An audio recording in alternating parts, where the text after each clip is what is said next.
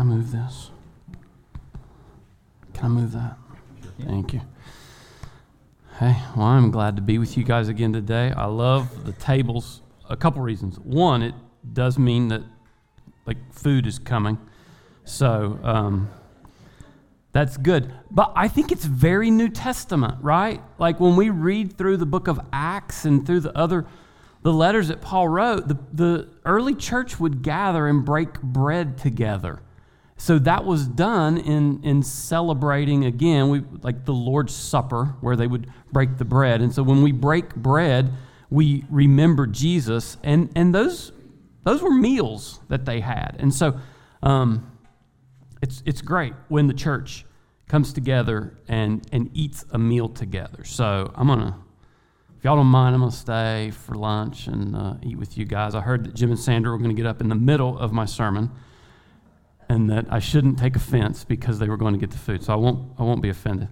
Um, okay.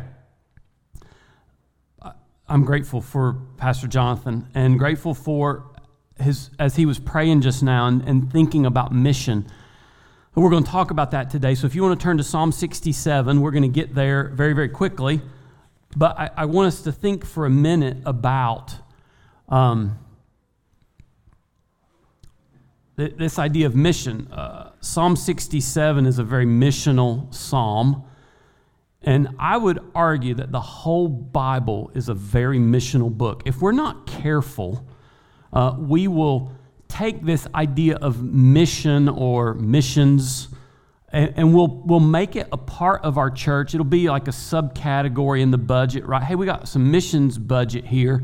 Let's do something for our community. Let's do something in our community. Maybe if we can build that budget a little bit bigger, let's do something where we go and uh, we send some folks on an international trip. That would be awesome. So we, if we're not careful, we can, we can have this little category of our church life that we call mission.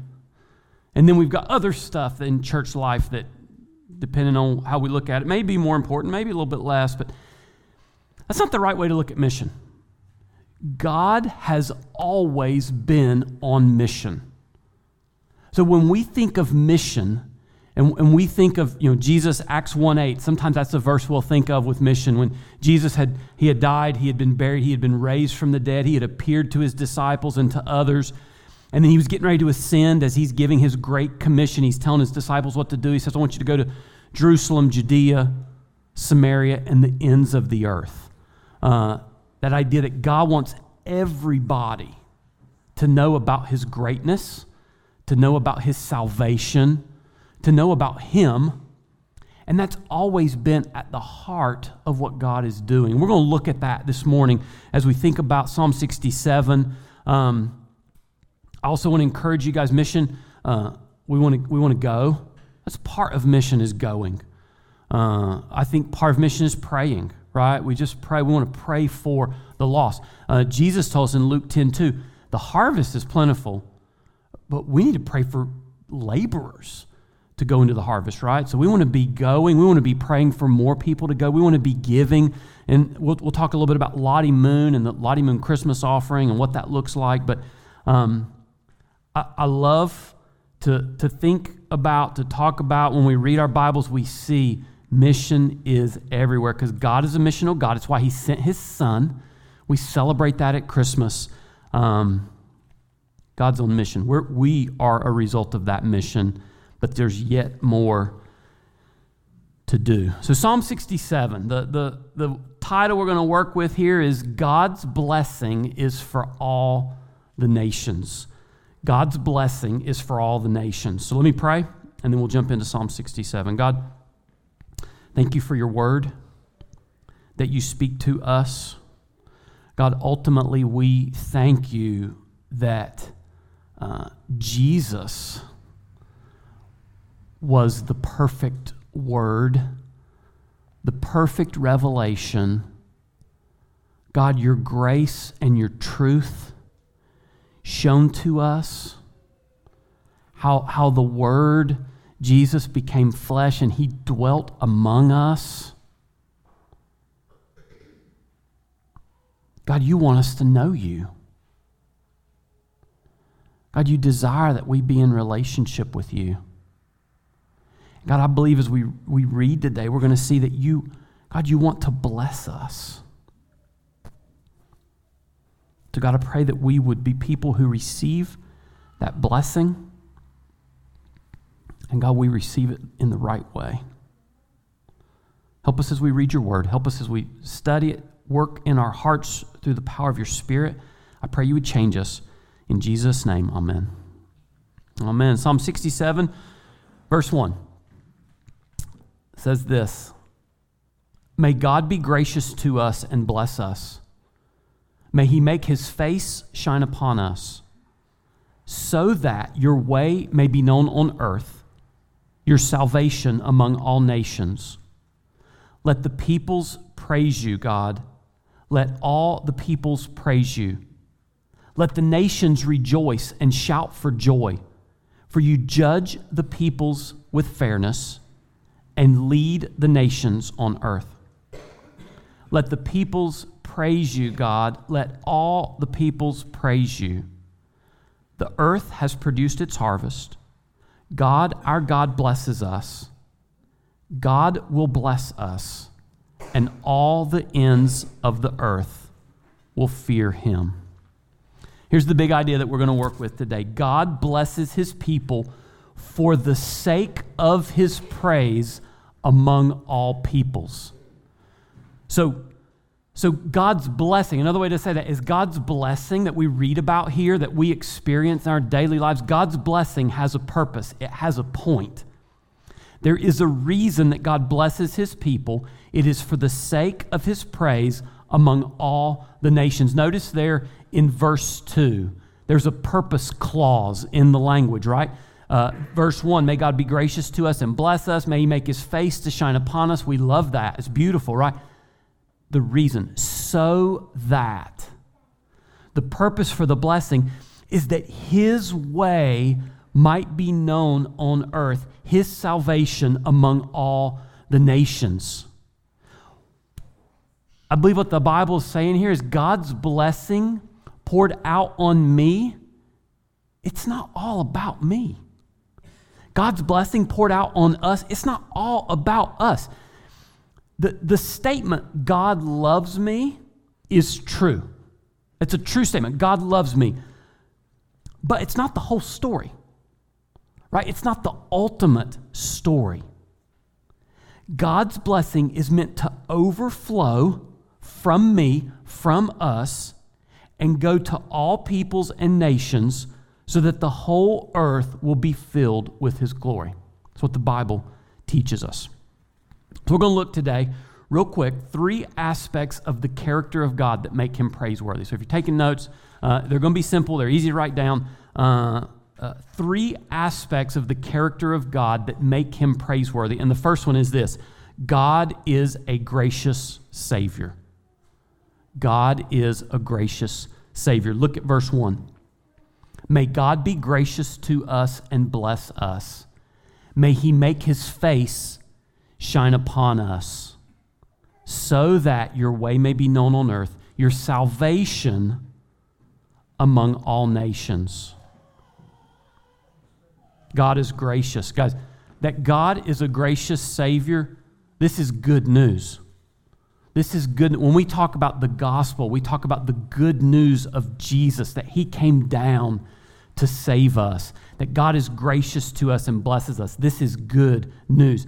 Actually, if you'll notice there at the end of verse 1 in, in your Bible, so we know that the Psalms were songs, right? These are songs that the Hebrew people would have sang in worship and praise to the one true God.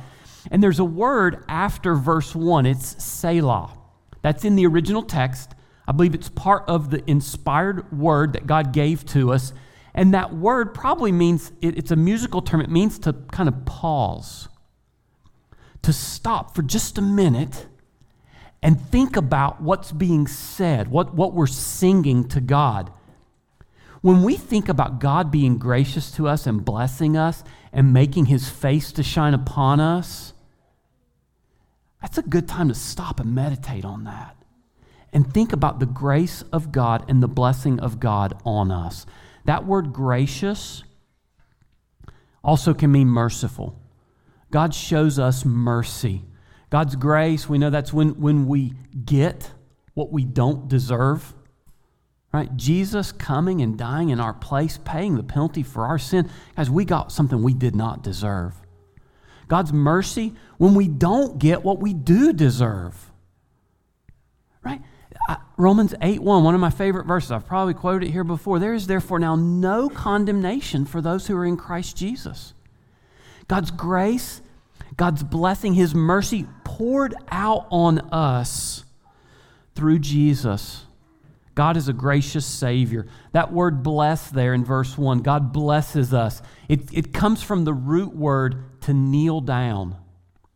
So imagine someone is, is uh, actually, I was thinking about this the Good Samaritan, the story of the Good Samaritan that Jesus told in Luke, uh, where the man has been injured. He's, he's laying on the side of the road, and two people pass him by. Right? They, they're, they're too busy. They're, they're, they're running, they're doing their thing. But there's this Samaritan that comes, and it says he had compassion, grace, mercy, that, this idea that we're seeing here about God. He had compassion, and he goes over and he helps that man. I'm guessing in the story, he would, right, he would have, he would have knelt down because the man is laying on the ground. Imagine us in our helpless, sinful state. And God blessing us, God kneeling down to help us up. Right? The Bible in Philippians 2 tells us that Jesus, he emptied himself. He didn't just grasp on, he didn't white knuckle that glory that he had in heaven. He let go of it so that he could empty himself. He could be incarnate. He could come down as a man to where we are, in essence, kneeling down to us so that he could bless us. and then there it says that God would make his face to shine upon us. It's, it's like God is smiling down on us. The, my mom has told me this, my dad's told me too. I was the firstborn uh, in my family, firstborn. There's three boys, I'm the best one. And uh, I'm kidding, right? Uh, well, maybe not. Maybe I'm not kidding. Um, no, I'm kidding. uh, my, I, think, I was a little bit spoiled at times. Like my brothers got a little salty about some of that stuff. But anyway, I, I went overseas for 17 years, and I became I went to the bottom of the totem pole really quick. Right, I took all my all my my parents' grandkids over to the other side of the world. They didn't like that very much. But whenever I was a newborn, my mom said that my dad would come home from work, and I was laying in this little crib, and he would just come home and he would sit next to the crib in a chair, looking, uh, kneeling over me, smiling at his son that had just been born. He just couldn't get over the fact that he had a little boy. That's beautiful, right? That makes me feel special knowing that my dad loved and, and cared for me in a way that he just wanted to look at me, right? Guys, that's the picture that we get of our Heavenly Father in Psalm 67, verse 1, right here. God being gracious, God blessing, God kneeling over us, God making his face to shine on us, him smiling on us, so that his ways might be known. Here's what we learn God wants us to know him. That word know means to understand or to know by revelation, to know by experience. God wants us to be in a relationship with Him. He wants us to know His salvation. God is a gracious Savior. From the very, very beginning, it's always been God's plan that He would save us. Uh, in, in Genesis 1 and 2, when God created, and, and it got finally to the point of He's going to create man and woman, He's going to create us, people. He created us differently, guys. It says He created us in His image.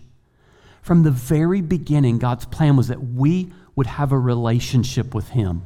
We're not animals, we're people created in His image, made for a relationship with Him. In Genesis 3, we see that relationship broken, right? When sin enters into the world. But even in that, and we've talked about this, Genesis 3:15, God makes the promise. He says, I'm going to send one through the woman who will crush the head of the serpent. What he's saying there is, I will defeat sin. I will be victorious over sin and death. I'm going to send my son to do that. That's the promise that's beginning to be revealed, even in Genesis 3.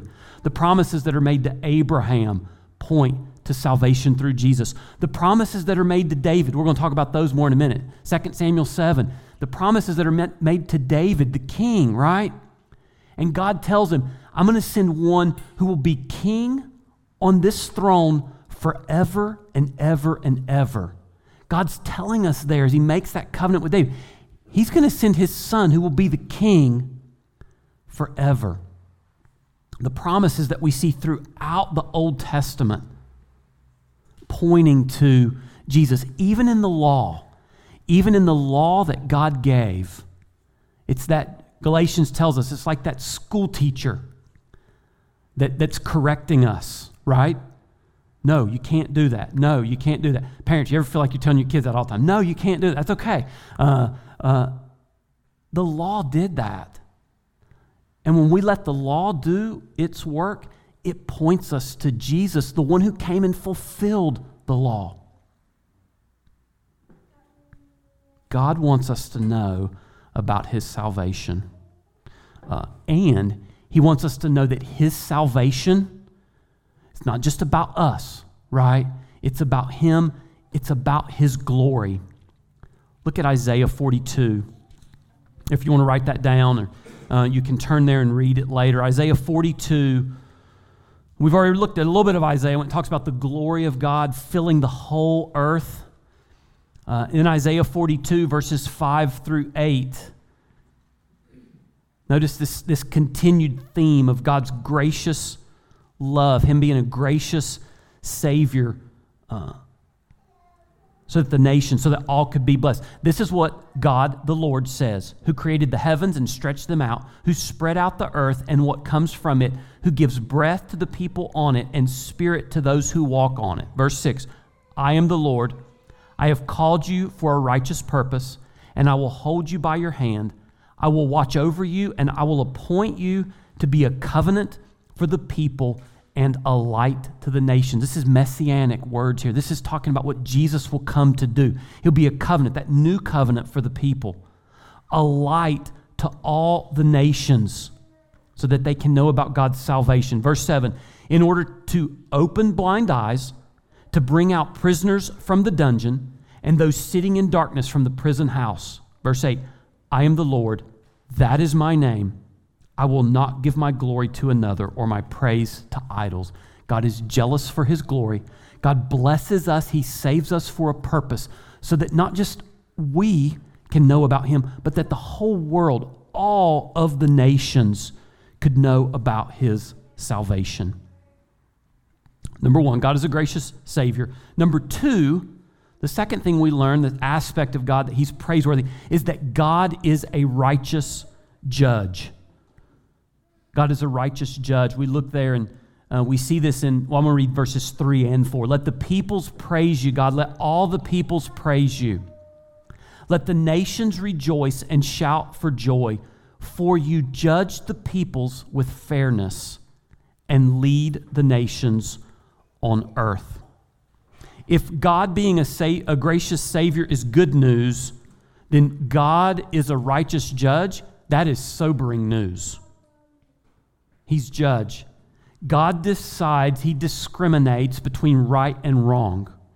He is the lawgiver. The Bible tells us over and over again that God is holy. That creates a problem for sinful people, right? What do we do with that? Well, there's good news. God doesn't just stand from a distance and point his finger at us to strike us down. I, sometimes I hear people communicating things like that. Um, that's not what God's doing right now. That word in verse 4, this isn't to say that God, there won't be judgment, and at the end time, we may get to that. I don't know if we have time for that today. But that word judge here in verse 4, that word also means to enter into the controversy and to plead for justice. So God is judging, but God's also entering into this judgment himself because he has a role to play in that. I, was in a courtroom for the first time a few weeks back, um, and it was it was a little bit uh, sobering. Uh, it was also intimidating. Uh, I wasn't in trouble, uh, but uh, my wife and I were there with a friend and I watched the proceedings, and, and there's the judge. And she sat up there. Um, I'll tell you what was nice to see. She was kind, um, she was gracious. Um, I was grateful for that. But still, the law is the law. And I saw our friend come in, and I saw this uh, lawyer come next to her to advocate for her. And I thought that was a beautiful picture of someone advocating for someone else. What would have been even more beautiful is it imagine if that guy, the defendant, the, that, that, the, the defense attorney would have said, Hey, I know that she deserves this punishment, but can I take that punishment for her? so that she could go free. Imagine if a defense attorney did that. Guys, that's what Jesus did. Jesus entered into the controversy and he pleads for our justice. It says that he judges with righteousness, he judges with equity. That means that he creates a level playing field right? There was a mountain of sin that we would have had to climb to get to God. And even if uh, there's no way to do it, guys, we just can't make it up that mountain. Jesus made a level playing field through his death on the cross, his advocacy for us,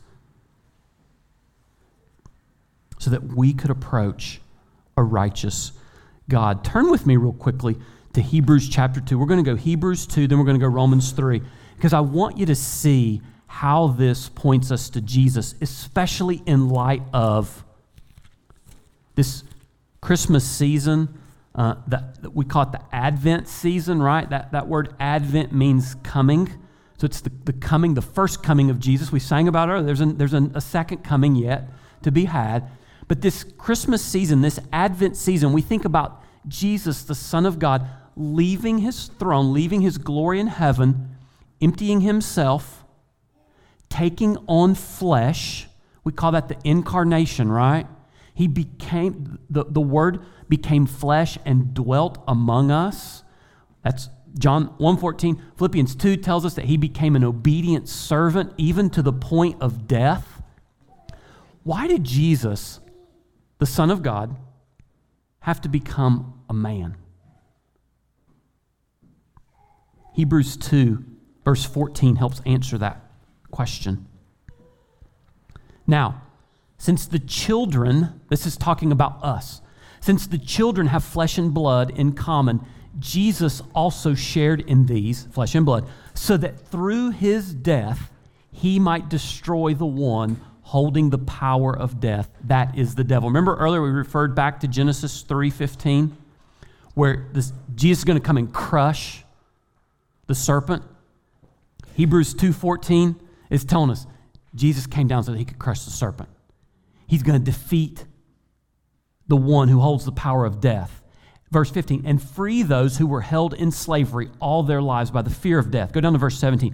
Therefore, he, Jesus, had to be like his brothers and sisters in every way, so that he could become a merciful and faithful high priest in matters pertaining to God to make atonement for the sins of the people. That word atonement points, atonement points us to judgment. It points us to righteousness, righteous judgment, just like we read about in Psalm 67. Jesus came so that he could, so that sin could be judged. And Jesus is actually the one that takes the judgment for us. Romans 3, verse 21 says a very similar thing. Romans 3:21 says this, "But now apart from the law, the righteousness of God has been revealed, attested by the law and the prophets.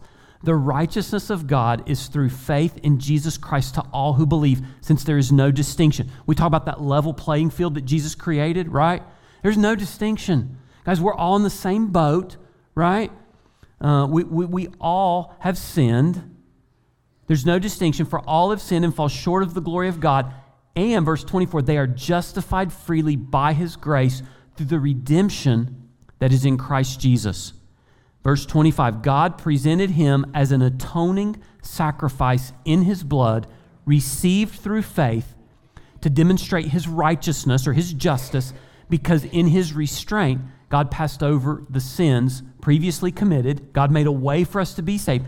God presented him to demonstrate his righteousness at the present time so that he would be righteous and declare righteous the one who has faith in Jesus. Jesus came to take the punishment for our sin. Jesus came so that God can be a righteous judge.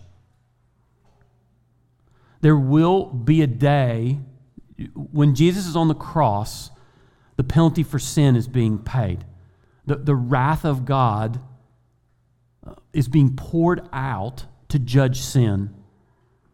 And that's why Jesus had to die and be buried.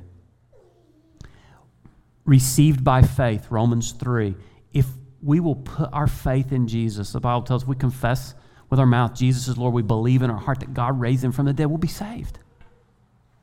There will be another day that God will come to judge sin righteously. And those who are in Christ, no condemnation, because Jesus has already paid that penalty. Those who are not in Christ, there will be condemnation because they're not clothed in the righteousness that we have in Jesus.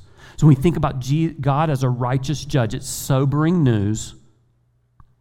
There's also hope in it. There's also that message of salvation that comes through Jesus, the one who paid the penalty and took the judgment that we deserved. So, number one, God's a gracious Savior. It's good news. God is a righteous judge. It's sobering news. The number three is this God is a sovereign king. Now, this is awe inspiring news. Our God is the king of the whole world. He leads, He governs, He guides, and the peoples will praise and fear Him. We read that Again, verse 3 Let the peoples praise you, God. Let all the peoples praise you. Let the nations rejoice and shout for joy, for you judge the peoples with fairness and you lead the nations on earth. Let the peoples praise you, God. Let all the peoples praise you. Sometimes we, we, I think, struggle, I do sometimes, to understand the magnitude of what it means to live somewhere where there's, there's a king right? That before there would be the king, and when the king is is on the throne, you don't just you don't just like haphazardly approach the king, right? You approach him with reverence. You approach him with awe. You approach him with fear. You approach him with praise because he's the king.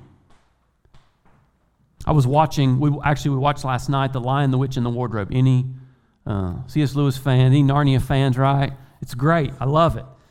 Uh, remember the scene where uh, the, the Pevensie kids meet Mr. Beaver? And he, he takes them to his home, and he's, they're beginning to talk about the prophecy that, that is to be fulfilled. And, and they begin to talk about Aslan. And the Pevensies are confused. They don't know who Aslan is. Mr. Beaver responds, and this is what he says. He says, Well, he's only the king of the whole wood, the top geezer, the real king of Narnia. Now, there's a, there's a fake ruler in Narnia, right? Jadis, the white witch. Um, Aslan is the one true king the sovereign one. The Pevensies didn't know Aslan yet, but they would come to know him, and they would soon see how he would affect their lives. So here's my question about Jesus. Um, when we understand these truths about God's sov- uh, gracious Savior, righteous Judge, sovereign King of the whole universe, it, we come to a point in the road where we have to decide what we're going to do with Jesus. Am I going to follow him as King? Am I going to worship and bow down? That's the right response. Or am I going to do my own thing? Am I going to live my life my way? Try to make my own form of salvation. How has Jesus shown himself to be king of the world? What has he done to affect our lives? What will he yet do in the future? You can read over and over all the prophecies that were fulfilled in Jesus' first coming, right? And the prophecies that will be fulfilled in Jesus' second coming. How he died, how he was raised from the dead he showed himself to his disciples, to hundreds of other people. I always say this about the resurrection. If the Romans could have found a dead body, I'm telling you they would have. But they didn't. He's alive. He's alive in heaven. He's alive inside of us through his spirit. Jesus is the sovereign king of the universe. You can jot down Revelation 19 when Jesus comes back and he's on the war horse, says first that he's faithful and true. Those are beautiful words, right?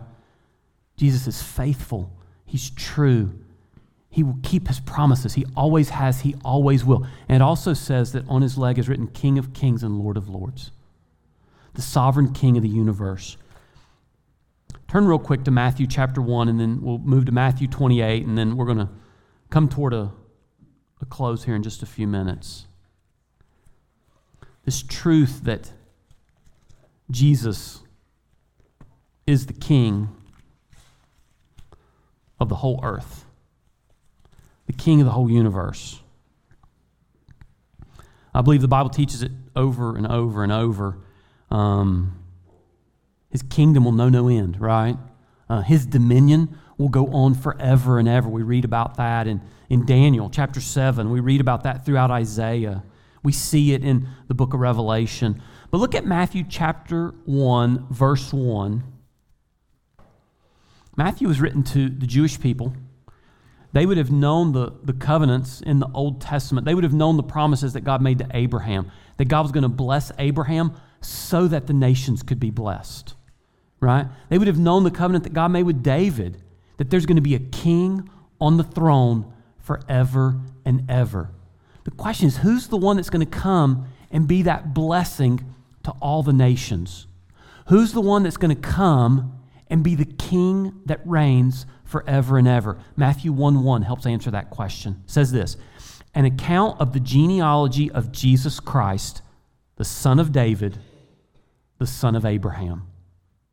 Everything that the Old Testament points to, it's fulfilled in Jesus. Jesus, the Son of David, the King who reigns forever. Jesus, the Son of Abraham, the one who would come and be a blessing to all of the nations. That's what Matthew's saying in his very first verse. Now, look at Matthew 28. Verses 18 and 19. I think that Matthew bookends his gospel with Jesus is the king forever who comes to bless the nations. Matthew 1 with Jesus in Matthew 20 Jesus is the king forever who comes to bless the nations. Look at Matthew 28 18 through 20. And this is what it says Jesus came near and said to them, All authority has been given to me in heaven and on earth. All authority, heaven and earth, i.e., I'm the king forever. Verse 19 Go therefore and make disciples of all nations, baptizing them in the name of the Father, the Son, and the Holy Spirit, teaching them to observe everything I've commanded you, and remember, I'm with you always to the end of the age. Not only does He have all authority in heaven and on earth, He's the King, He sends us go and make disciples of all nations. Jesus is King who blesses the nations. here's the little twist at the end He uses us to be the one who goes out to bless the nations in His name. Back to Psalm 67. If I think that God's grace and God's blessing is all about me, I'm just going to live my best life now, right? I'm going to do my thing my way. Hey, God, thank you so much. I'm blessed. Look at all this stuff I've got. That's not the plan. Psalm 67 points us to Matthew 28. The king has blessed us so that we can be a part of going to see that disciples are made among all of the nations. The eternal King, with all authority, is sending us to do that work. Does that mean, does that mean everybody in the room now needs to like sell out, pack up, and go to the other side of the world? Maybe, right? Like, I don't know. um, but probably not. Does it mean some in the room should pack up and go to the other side of the world? Maybe. Right? Is there a, is there a blessing in that? Absolutely. Um, I've been thinking about this the last few days. Actually, we found out we can't go back. We, we served in China for uh, between 16 and 17 years. Uh, we can't go back there now because of some security concerns. Um, maybe one day we'll be able to, but I, I, can't go back and see the friends that we worked with for years and years and years. Uh, Janice and Kanong. Uh, Janice uh, became a believer very early on as we were sharing the gospel with her. It was really our first year overseas. We saw Janice, we saw her sister. These are, these are Chinese people that we, we lived with and, and we got to know and we worked with. We saw Janice, we saw her sister, and we saw some family members begin to be, become Christian. Unbelievable. Janice's husband, Kanong, their, their, their marriage was a wreck, and he just, he just wouldn't believe. He was reading the Bible, he was thinking about it, but he just wouldn't believe. A year later, Kanong becomes a Christian. So, over the last 25 years, he has pastored, I don't know how many house churches. He would go in, he would help start this house church, raise people up, right? Train up those people who could lead that house church, and then boom, he goes and starts another house church. What does he do over here? He raises those people up, and then he goes and starts another house church. He's done that time and time and time again in one of the cities that we lived in. He did that while he was a, a government uh, employee. So he's, a, he's an employee of the, of the communist government, and he's starting house churches all over this town that we lived in. Kanong helped train um, a guy named uh, Xiao He. Xiao He grew up in a village in the foothills of the Himalayas. Uh, nobody in his village had ever heard about Jesus. Xiao He comes to the town that we lived in. Uh, he, gets, uh, he becomes a believer. Kanong helps train him up in the faith. He worked with us for a number of years with another people group that we were working with. He saw us doing some language translation work with that people group.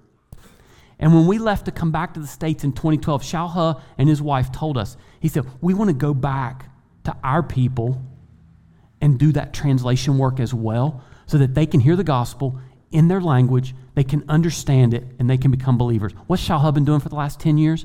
He's helping translate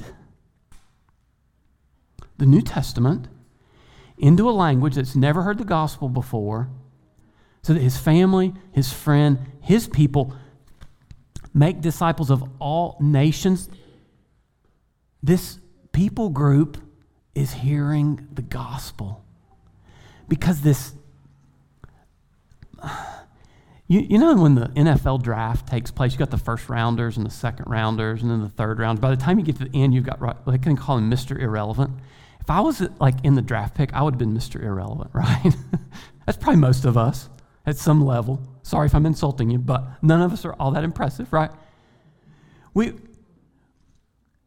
these everyday, normal, unimpressive strugglers, by the grace of God, end up on the other side of the world cobble together enough local language to make friends, tell people about Jesus, train them up a little bit in the faith, and God is blessing hundreds and thousands. My prayer is tens of thousands of people through that work. God may be calling you to go do that. Here's the, here's the kicker God may be calling your kids or grandkids to go do that. How beautiful would that be? There are still thousands of unreached people groups all over the world. The International Mission Board has a program right now to engage 300 of the most unengaged. Those that are, we would call the most lost, the, the ones who have the least amount of access to the gospel. I mean, I'm talking hundreds, thousands of miles away from anybody who would profess Jesus as Lord. Sending people into these areas to gather information about these people groups so that we can begin to engage them better and more with the gospel. When you support the International Mission Board, you're helping support that. When you give to the Lottie Moon Christmas offering, um, you're, you're giving to that kind of work. There are over 3,000 International Mission Board missionaries right now on the other side of the world doing the work that God's called them to among the nations. There's another 1,200 missionaries in the pipeline preparing to go. And when we give to Lottie Moon, when we give to the cooperative program, when we give and support these things, we are a part of Psalm 67 work. We are a part of Matthew 28 work. Maybe God's calling you to go. Uh, maybe God's calling you to give. Uh, sorry. Maybe God's calling you to go to the other side of the world. Uh, he's definitely calling you to give, right? uh, and um, it's not a money hungry thing. We want to go to the other side of the world. Um, he's definitely calling you to pray. Uh, I'd say he's also calling you to go. Not everybody can go to the other side of the world. We had this couple that came over. Uh, we worked in a tough place. I'm sorry, now I'm going over because I'm starting to tell stories about China. But the food's not here yet, so it's okay. Um, we, we, we did agricultural work among our people group. And uh, we started some coffee farms, and, and uh, even though we didn't know anything about coffee, have I told you all a story before about how we got a call from the government official that we had opened this cafe because we need a visa, right? We live in a closed country. We have to have a way to live there, so we, we need visas. We open up a cafe that helps us get visas. It also serves coffee. We like to drink coffee, so it's like win win, right? Um, so, because we're foreigners, we're Westerners, and because we love coffee, and because we've got a cafe, we are coffee experts. So, the government official calls me one day, and he's like, Hey, we're thinking about buying a coffee farm. I need you to go with us to look at these coffee trees so you can tell us if they're good or not. I've never seen a coffee tree in my life. I've drank a lot of coffee, right? But I've never grown any coffee.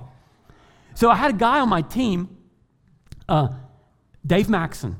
Uh, he used to be a pilot for American Airlines, uh, retired, and he's like, I, I still got a lot of gas left in the tank, right? I'm not done. So he and his wife came over and they lived with us for years on the other side of the world, helping us engage unreached people groups. So I called Dave that afternoon. I'm like, hey, tomorrow morning, we're going to look at coffee trees. I need you to become an expert in the next 12 hours. So, boom, he's on it. He's learned everything he can. And we get there, kind of that fake it till you make it sort of a thing, right? But God blesses our feeble efforts. Um, I don't know if they bought the coffee farm or not, but uh, coffee was a good way for us to do that. Uh, Dave and his wife, God had clearly told them to come and, and to work with us for that time. There was another couple that was an older couple. They really wanted to come work with us. And I told them, like, you guys just can't do it. I'm sorry. It, it's too strenuous. The work, you can't climb the mountain. You can't do the things that need to be done. But they lived in Oklahoma. Lost, lost place. Nothing like West Virginia, right? And so, no, I'm uh, they lived in Oklahoma. I said, Be a witness where you are, right? Jerusalem, Judea, Samaria, the ends of the earth. Be a witness where you are. Be an advocate for what's happening on the other side of the world and find ways to help support work everywhere. So I don't know what that looks like for you. I don't know exactly what God is calling you to, but I pray that it's Psalm 67 work. I pray that it's Matthew 28 work. All of it goes together. Here's how we'll close. This is something we need to be beware of. Don't disconnect God's blessing in our lives from God's purpose for our lives. It is so easy to sit in the blessing of God, to sit under the blessing of God and just enjoy it and let comfort win the day. When we do that, we're, we're missing out on the purpose, the opportunity that we have to take that blessing and use it for God's glory. Look at verse 6 and 7, then we'll close. The earth has produced its harvest. God, our God, blesses us. Now, that, that's talking about a physical harvest. So you can imagine the Hebrews singing this psalm and looking out at the harvest that has come in, right? Barns full, grain everywhere. Wow. Look what God's given to me. All this stuff. We are going to eat good this next year. And I would say, be careful. When God blesses us, it's not ours to keep. We are stewards of those blessings. Jesus is the king. We're the stewards, we're the servants. And we go do with that blessing whatever it is he tells us to do. Let me pray. God, thank you for uh, Thank you for the beauty of your word. God, how you are gracious to us and you bless us and your face shines on us. God, especially we see that in Jesus. God, thank you for uh, the good news that we can be saved through his work on the cross. And God, I pray that we would be people who are sent out to do the work that you've called us to, so that your way might be known on earth, your salvation among all of the peoples. God, I pray for Crosspoint Family Church. I pray for the community here in Winfield. God, I pray for Putnam County. I pray for the witness that this church is here. God, I pray that you would bless that. God, I pray that this church will continue to be a witness here across the state and to the ends of the earth, whatever that looks like.